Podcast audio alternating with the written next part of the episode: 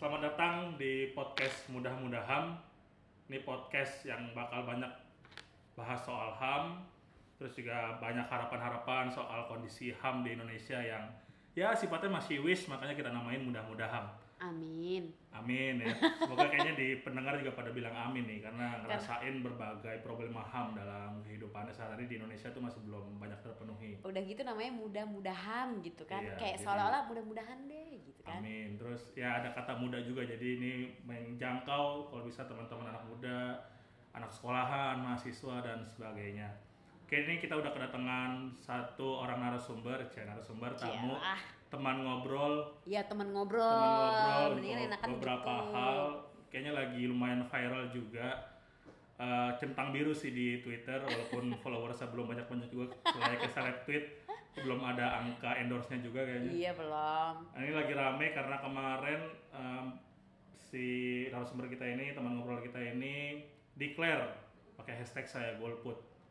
Yo ini eh, hal yang lagi banyak banget dibahas oleh orang-orang yang kritis dan orang-orang yang ketakutan karena dicap macam-macam nih yang ngomongin golput, dicap eh, stupid, dicap eh, Psycho freak. psycho freak, bukan Benalu. ya kalau bisa jangan jadi WNI lagi, kamu makan dan Makan minum dari mana? Apalagi dan ya banyak deh. sebagainya gitu-gitu Oh, banyak. oh, oh, yang yang rame juga tuh itu tuh gara-gara buzzer sih ramenya ya milenial manja. milenial manja Mm, manja Oke, banget emang males. gue. setelah setelah uh, framing lamanya adalah males ya karena Mm-mm. ke TPS aja males tapi apa benar golput kali ini cuma golput yang males ke TPS yang tanpa kampanye besar-besaran pun jumlahnya udah lumayan besar terakhir pilpres 2014 tuh ada di angka 29 persenan ya. tapi kita udah lumayan jauh ngobrol 2 menit belum kenalan nih jadi kalau kenalin ini teman ngobrol kita adalah Lini Zurlia ini queer feminist aktivis bisa Halo. disebut itu coba dijelasin dulu apa tuh queer feminist aktivis Eh, aku tuh identify diri as a queer. Queer itu ya emang sebuah terminologi sih kalau ngomongin queernya aja jadi panjang lebar ya. Tapi kira-kira dia adalah terminologi yang em, non eh, identitas untuk memayungi orang-orang yang mengidentifikasi diri non heteroseksual di eh, heteronormative society ini gitu deh. Nanti mungkin di podcast selanjutnya kali ya Iya, menjelaskan nah, ntar tipis-tipis lah soal- setelah ngomongin yang lebih ramai lebih viral kemarin soal golputnya ntar tipis-tipis kita ngomongin soal apa sih hak uh, LGBT yang lagi Ah, diperjuangin boleh dan juga deh, sebenarnya boleh juga. ini negara republik yang akunya demokratis dan sebagainya bisa dipenuhi oleh uh, untuk teman-teman Hmm. LGBT Sumbar loh Uh, jadi negara demokratis terbesar. ya, Sumbar kan negara kita Mm-mm. ngomong ke mana-mana di, ketiga katanya, di karena emang jumlah jumlah warganya banyak aja Iya, karena jumlah warganya banyak dan emang Iya. agak luas aja kebijakan-kebijakannya ya. kayak kurang demokratis ya Iya, untuk kebijakan-kebijakan mah kurang lah ya. Oke langsung kita masuk ke obrolan pertama tadi kita udah singgung soal declare-nya Alini di Twitter tweet pic saya golput pakai stiker dan sebagainya. Kemarin trending topik nggak sih? Enggak ya? Enggak, tapi akhirnya dikreasikan uh, trending-trending topik soal golput dan nyoblos misal Oh. Eh, ganti judul lagu dengan nyoblos gitu-gitu gitulah. oh gitu. Golput nggak asik, emang siapa juga ya ingin menganggap diri asik ya dengan menjadi golput gitu-gitu. Itu sempat rame kemarin. Oh gitu nggak merhatiin sih soalnya kayak eh, begitu rame itu ya udah gue tinggal aja gitu HP. Ya, eh, gimana kondisi psikologi setelah diserang Setelah diserang rame-rame, rame-rame ya. barat dilempar bambu runcing tuh di tahun 45 oleh sekumpulan massa. Ya sam- sebenarnya agak santai karena masih dalam saya aku sih masih ngelihat kayak ya udahlah ya kalau masih kayak adu bacot tuh ya lo semua bolehlah adu bacot gitu ya. Tapi eh, yang ngeri sebenarnya kalau udah sampai ke eh, death threat atau eh, yang ancamannya itu mengarah ke fisik gitu ya. Nah, aku sih belum scroll down sampai semuanya karena itu kan ribuan ya, capek juga kalau mau ngelihat semua. Jadi biasanya teman-teman yang kenal aku atau teman-teman deketku yang ngebaca screenshot terus kirim terus mereka yang memantau, oh enggak kok belum yang kayak iya emang udah parah sih dikata-katanya udah kayak parah banget tapi nggak ada yang istilah kata tuh eh, belum sampai mengarah pada ajakan ancaman kekerasan fisik. Nah, sepanjang tidak ada ancaman kekerasan fisik buat aku I'm totally fine lah. those people punya hak untuk ngebacot lah terserah lah lu mau ngebacot apa serah dah gitu. Gitu. Jadi ya udah santai aja kalau kata Ninis mah ya Nis ya. Cool aja gitu. Oke, jadi emang sebagai seorang aktivis demokrasi nih, uh, human rights defenders dan sebagainya, uh, batasan kebebasan berekspresi, berpendapat di berbagai ruang, mau itu offline apalagi online di dunia maya, batasannya di apa tadi death threat ya, death threat ya untuk ancaman untuk kematian, kekerasan, dan kematian dan sebagainya. kekerasan itu Eh, batasannya udah di situ sih seharusnya society uh, orang-orang banyak apalagi uh, otoritas kayak negara dan sebagainya mema- mem- memaknai kebebasan berekspresi berpendapat sejauh itu ya Iya harusnya. Jadi aku nggak nggak masalahin orang-orang kayak nyaci maki atau ya bermasalah sih. Oh yang dari sekian banyak eh, omongan apa reply-replyan yang jahat yang yang jahat dalam tanda petik ya itu adalah yang aku keberatan ketika sudah menyasar soal eh, identitas sebagai perempuan, identitas sebagai perempuan plus non heteroseksual.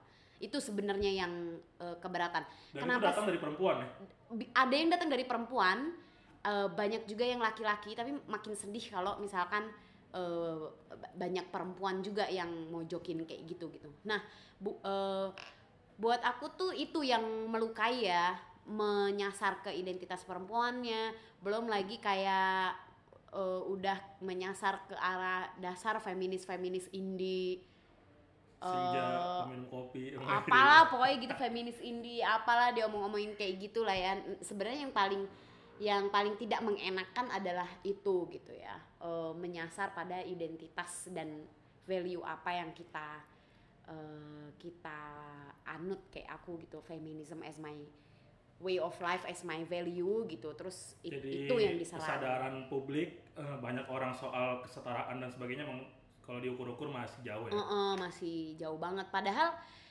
eh, ada beberapa temanku yang memang dia mendeklar eh, mendukung salah satu calon, mendukung caleg gitu ya.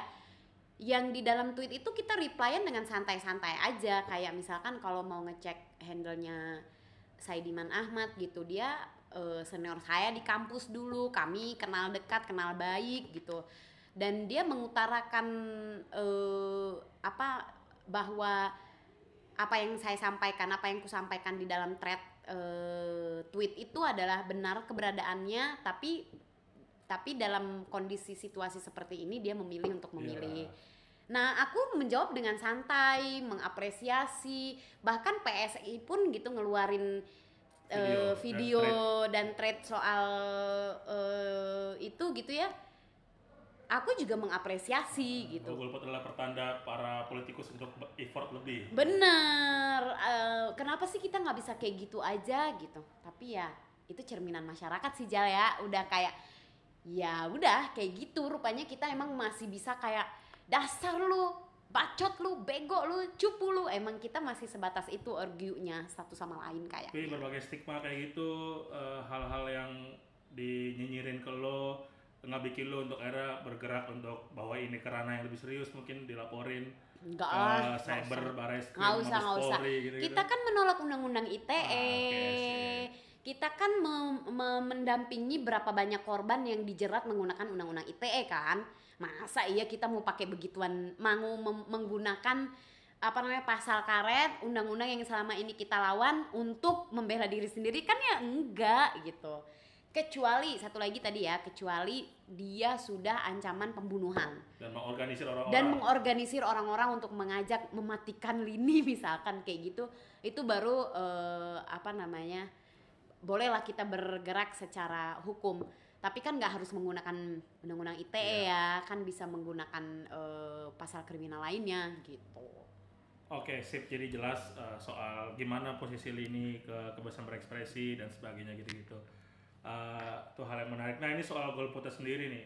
Ya walaupun uh, orang-orang, individu-individu ataupun komunitas-komunitas kayak komunitas korban, berbagai kasus dan sebagainya sudah menyatakan golput, tapi kan golput sebenarnya bukan satu hal yang saklek, is- apa institusinya jelas, ada hierarkinya dan sebagainya gitu-gitu. Eh, kenapa kira-kira orang begitu antipati sama golput gitu? Bacaan lo, selo- setelah lihat interaksi di media sosial gitu? kayaknya feeling insecure ya gue lebih ngelihat kayak itu sih feeling insecure itu sih ngerasa kayak mungkin dengan adanya orang-orang yang coming out as sebagai seorang golput menyatakan pandangan politiknya, sikap politiknya gitu, terus mungkin ada pihak-pihak yang merasa wah kalau ada orang-orang yang sampai tidak milih memilih keduanya, ini merugikan junjungannya kira-kira. Jadi aku sih lebih ngelihat ke kalau interaksi di media sosial itu ya itu eh, masih ke arah itu. Kenapa? Karena kayak eh, lanjutan-lanjutan dari si reply-replyannya itu kayak ya kita harus memilih lah yang eh, kita tahu semuanya buruk tapi kan ada yang lebih sedikit baik. Yang kayak kayak gitu itu kayak generik gitu. Kayak semua orang ngomongin itu. Artinya kan memang ada ada perasaan yang tidak aman uh, para Uh, dan pendukung ini terminologi itu lu uh, terminologi soal laser evil ada yang sedikit lebih dan sebagainya udah nggak kepake ya nggak sama bu- diri lu. buat gue sih udah nggak ya udah nggak itu uh, Selain itu apalagi alasan lu akhirnya menetapkan diri sebagai golput di pemilu 2019? Eh, sebagaimana yang di tweet gue itu ya di apa namanya yang gue sampaikan itu pertama soal sistem eh, eh, partai politik kita sistem kepemiluan kita yang masih sedemikian rupa masih eh, apa namanya ber beriman waduh beriman ya Bo masih beriman pada kapital pada elit lah ya pada pas pada Berkiblat. pemodal gitu kan jadi ya susah sepanjang sepanjang masih kayak gitu meskipun kita masuk ke dalam sistem ya akhirnya itu banyak juga tuh yang ngomong ya. yoi Lu mau perubahan ya, lu masuk dong ke dalam sistem. Emang Nah, iya. sih sekarang kalau lu mau masuk ke sistem? lah sekarang sekarang kalau mau jadi partai dan partai lu harus pu- harus punya modal besar untuk bisa jadi partai yang kemudian lolos. Ya kan? Eh dan itu nggak sedikit gitu. Modal yang dibutuhin nggak sedikit. Lo masang iklan di televisi dalam beberapa detik itu udah berapa duit. Punya kantor di seluruh cabang setiap kabupaten kota di Indonesia yang banyak banget ini itu udah ber- eh, butuh berapa duit gitu artinya kan emang butuh modal yang sungguh sangat eh, besar ya Bo. Syarat-syarat bikin parpol sekarang udah se dan benar syarat bikin bahkan untuk materai administrasinya katanya sampai miliaran. iya makanya gitu. jadi emang partai politiknya itu syarat syarat akan apa ya Dan sistem pemilihan legislatornya karena langsung individu tiap partai saling berkompetisi nih di partai-partai ada caleg-caleg berkompetisi itu juga jadi ya potensi-potensi money politik akhirnya lahir dari situ. benar benar banget. Tapi aku mau lagi-lagi aku punya banyak teman yang sekarang nggak banyak sih beberapa. Punya teman yang sekarang anggota dewan baik DPD DPRD maupun DPR RI punya teman-teman juga yang mencalonkan diri. Aku mengapresiasi mereka eh kalau mereka jadi tetap biasanya aku cecer gitu ya. "Eh, ada ini nih bantu ada ini nih bantu. Ya tetaplah kita apresiasi gitu ya. Meskipun pilihan politik kita golput dan mengkritik sistemnya gitu tapi kan bukan berarti kita tidak mengapresiasi orang-orang yang mau masuk. politik warga Bener. hanya di kotak suara lima tahunan ya. Bener gitu. Bisa lewat kritik bisa lewat ngobrol langsung ke para politisi dan bisa sebagainya. mengajukan gugatan juga gitu kan? Ya itu emang belum terbiasa dan belum banyak dilakuin oleh orang karena mungkin faktor depolitisasi benar. sekian lama kali. Kita belum melihat model-model caleg malah yang datengin kita untuk ngajak kita diskusi apa perubahan yang mau didatengin dan sebagainya gitu itu belum. Mm, belum. Belum kayak di Amrik yang Belum. belum beberapa nama ya. Belum. Jadi emang far far away ya. Tapi ya emang dari sekarang eh, kita harus belajar untuk itu. Melihat apa perbedaan pandangan politik atau sikap politik juga kita udah harus mulai belajar dari eh, dari sekarang kayak gitu sih. Ya harapannya sih saya golput ini menjadi sebuah gerakan yang solid gitu ya untuk dia kemudian hari siapa pun yang menang dia menjadi poros oposisi. Kan oposisi nggak harus. Iya kalau yang dapat label oposisi secara apa secara kepartaian tapi malah mendem juga kan. iya agak nggak makanya jadinya dengan- agak nggak enak ya ngomong oposisi. Padahal di level nasional posisi di level daerah koalisi Makanya. jadi gubernur jadi wali kota bupati gitu emang makanya emang saya golput nih harus menjadi gerakan yang op- oposisinya independen kali ya Bo ya jadi ini menjelang 17 April semakin banyak yang declare golput secara ideologis dengan berbagai alasan rasional dan sebagainya semakin bagus ya semakin bagus untuk kalau bisa tetap keep in touch untuk tetap berkomunikasi dan Benar. bikin sesuatu yang lebih benar lebih benar uh, konstruktif Mm-mm. untuk uh, pembangunan demokrasi di Indonesia gitu. Bahkan mungkin nanti kita bisa bikin kayak semacam mungkin kali ya Jal bisa-bisa aja loh kita kayak bikin semacam em, shadow government gitu Iya, jadi ya kan Punya presiden versi kita sendiri Mm-mm. untuk jadi jubir kita, Mm-mm. kritisi yang sebenarnya kebijakan. tugasnya mengkritik semua kebijakan yang tidak pro rakyat Ya. dan tidak eh, pro eh, pemenuhan untuk check and HAM balance itu gitu. perlu banget Untuk- ya. Iya, jadi poros golput ini menurutku bisa banget dijadikan kayak gitu gitu. Nah kalau secara uh, politik dan apa yang diperjuangkan oleh lini belakangan ini, Mm-mm. uh, kayaknya udah lama juga uh, dikenal sebagai aktivis yang berkecimpung di isu LGBT, Mm-mm. kesetaraan dan sebagainya. Emang sebenarnya apa sih yang ingin disuarain oleh teman-teman LGBT gitu? eh ini ini aku mau melihat Ciela beberapa supaya nyantol nih ya supaya momennya pas gitu. Aku mau ngeliat kayak apa yang ditweet sama Presiden Jokowi beberapa hari yang lalu. Soal dia menyebutkan legalisasi LGBT dan aborsi adalah hoax. Nah, presiden aja nggak punya cara pandang Padahal sejauh ini kan LGBT juga bukan ilegal kan? Exactly, dilanggar Jali. ya? Makanya artinya kan presiden kita nggak punya pandangan, nggak punya sikap, Bahkan pengetahuan. bahkan pengetahuan soal mana yang legal, mana yang tidak, mana yang harus dipenuhi, mana eh, apa namanya pemenuhan dan eh, apa ya fulfill, respect sama apa lagi Jal? memenuhi, menghormati. Betul, memenuhi, menghormati, ya kan, mempromosikan hak asasi manusia. Artinya kan belum sampai ke sana presiden kita ya. Kecuali misalkan si adminnya, ter- admin Jokowi nge-tweet sendiri tanpa kom- tanpa tanpa Kayak tanpa komunikasi. lalu yang adminnya nge-tweet soal Jepang-Jepangan Yo itu. iya sih kan. nih. Kalau misalkan itu diketahui, dikomunikasikan oleh tim, tim kepresidenan melalui KSP misalkan, dan itu approve by presiden, artinya kan memang nggak punya pandangan ya. Bayangin bisa nge-tweet LGBT itu ada sejak dahulu kala dan dia identitas yang melekat pada warga negara di Indonesia ini. Terus dia bilang legalisasinya hoax. Ya wa- wajar ya selama ini persekusi terhadap teman-teman LGBT, em, dis- tindakan diskriminatif terhadap teman-teman LGBT itu kayak terjawab gitu. Oh wajar karena ternyata presiden aja ngelihatnya adalah orang-orang LGBT yang notabene adalah warga negara Negaranya ini juga ilegal gitu. Jadi wajar gitu. Nah, banyak banget tuh yang nge-reply nge- nge-reply kayak Lin kayaknya lu keluar dari konteks deh gitu. Jadi mereka mencoba menjelaskan maksudnya Jokowi itu soal LGBT itu eh, adalah perkawinan sesama jenis gitu. Nah, kan ku balas lagi di tweet itu itu kayak mereka mencoba menjelaskan tetapi sebenarnya menjelaskan sesuatu hal yang jauh berbeda. Artinya berarti kalau presiden mau bilang soal per- perkawinan sesama jenis tapi nge-tweetnya LGBT, tambah lagi ya kan dia kagak tahu apa apa soal hak eh, identitas warga negaranya yang kebetulan LGBT kalau kayak di gitu. titik ini apa yang disuarakan oleh teman-teman LGBT lain adalah uh, sebisa mungkin tidak lagi menerima diskriminasi, Yo kekerasan, dipecat oleh di tempat kerja.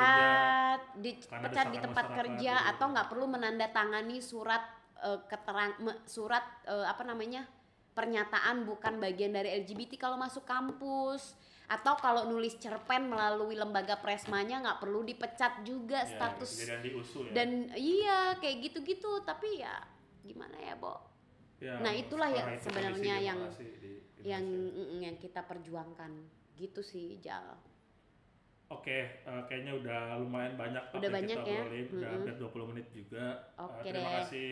sama-sama Jali Eh, bayangannya berapa persen nih nanti suara golput di 17 April 2019? 40 lah ya 40% kan lah kemarin ya. 29 tanpa mobilisasi Kalau 40 persen kejadian, apa yang mau Lini dan teman-teman golput termasuk saya sih ya termasuk Jali ya eh, untuk kayaknya kita perlu kayaknya kita perlu mengorganisir diri dan mendeklar bahwa yuk eh, saya golput menjadi poros eh, oposisi yang independen kayak gitu sih Oke, bisa itu perlu ya. tuh kita dorong Mudah-mudahan. Mudah-mudahan. Kita kali ini. Terima mudah kasih. mudahan ya mudah-mudahan. kan Amin, nih bilang amin, semua ya teman-teman. amin Terima kasih untuk waktunya. Sampai ketemu di episode berikutnya. Hidup Yeay. korban. jangan diam Jangan diam. lawan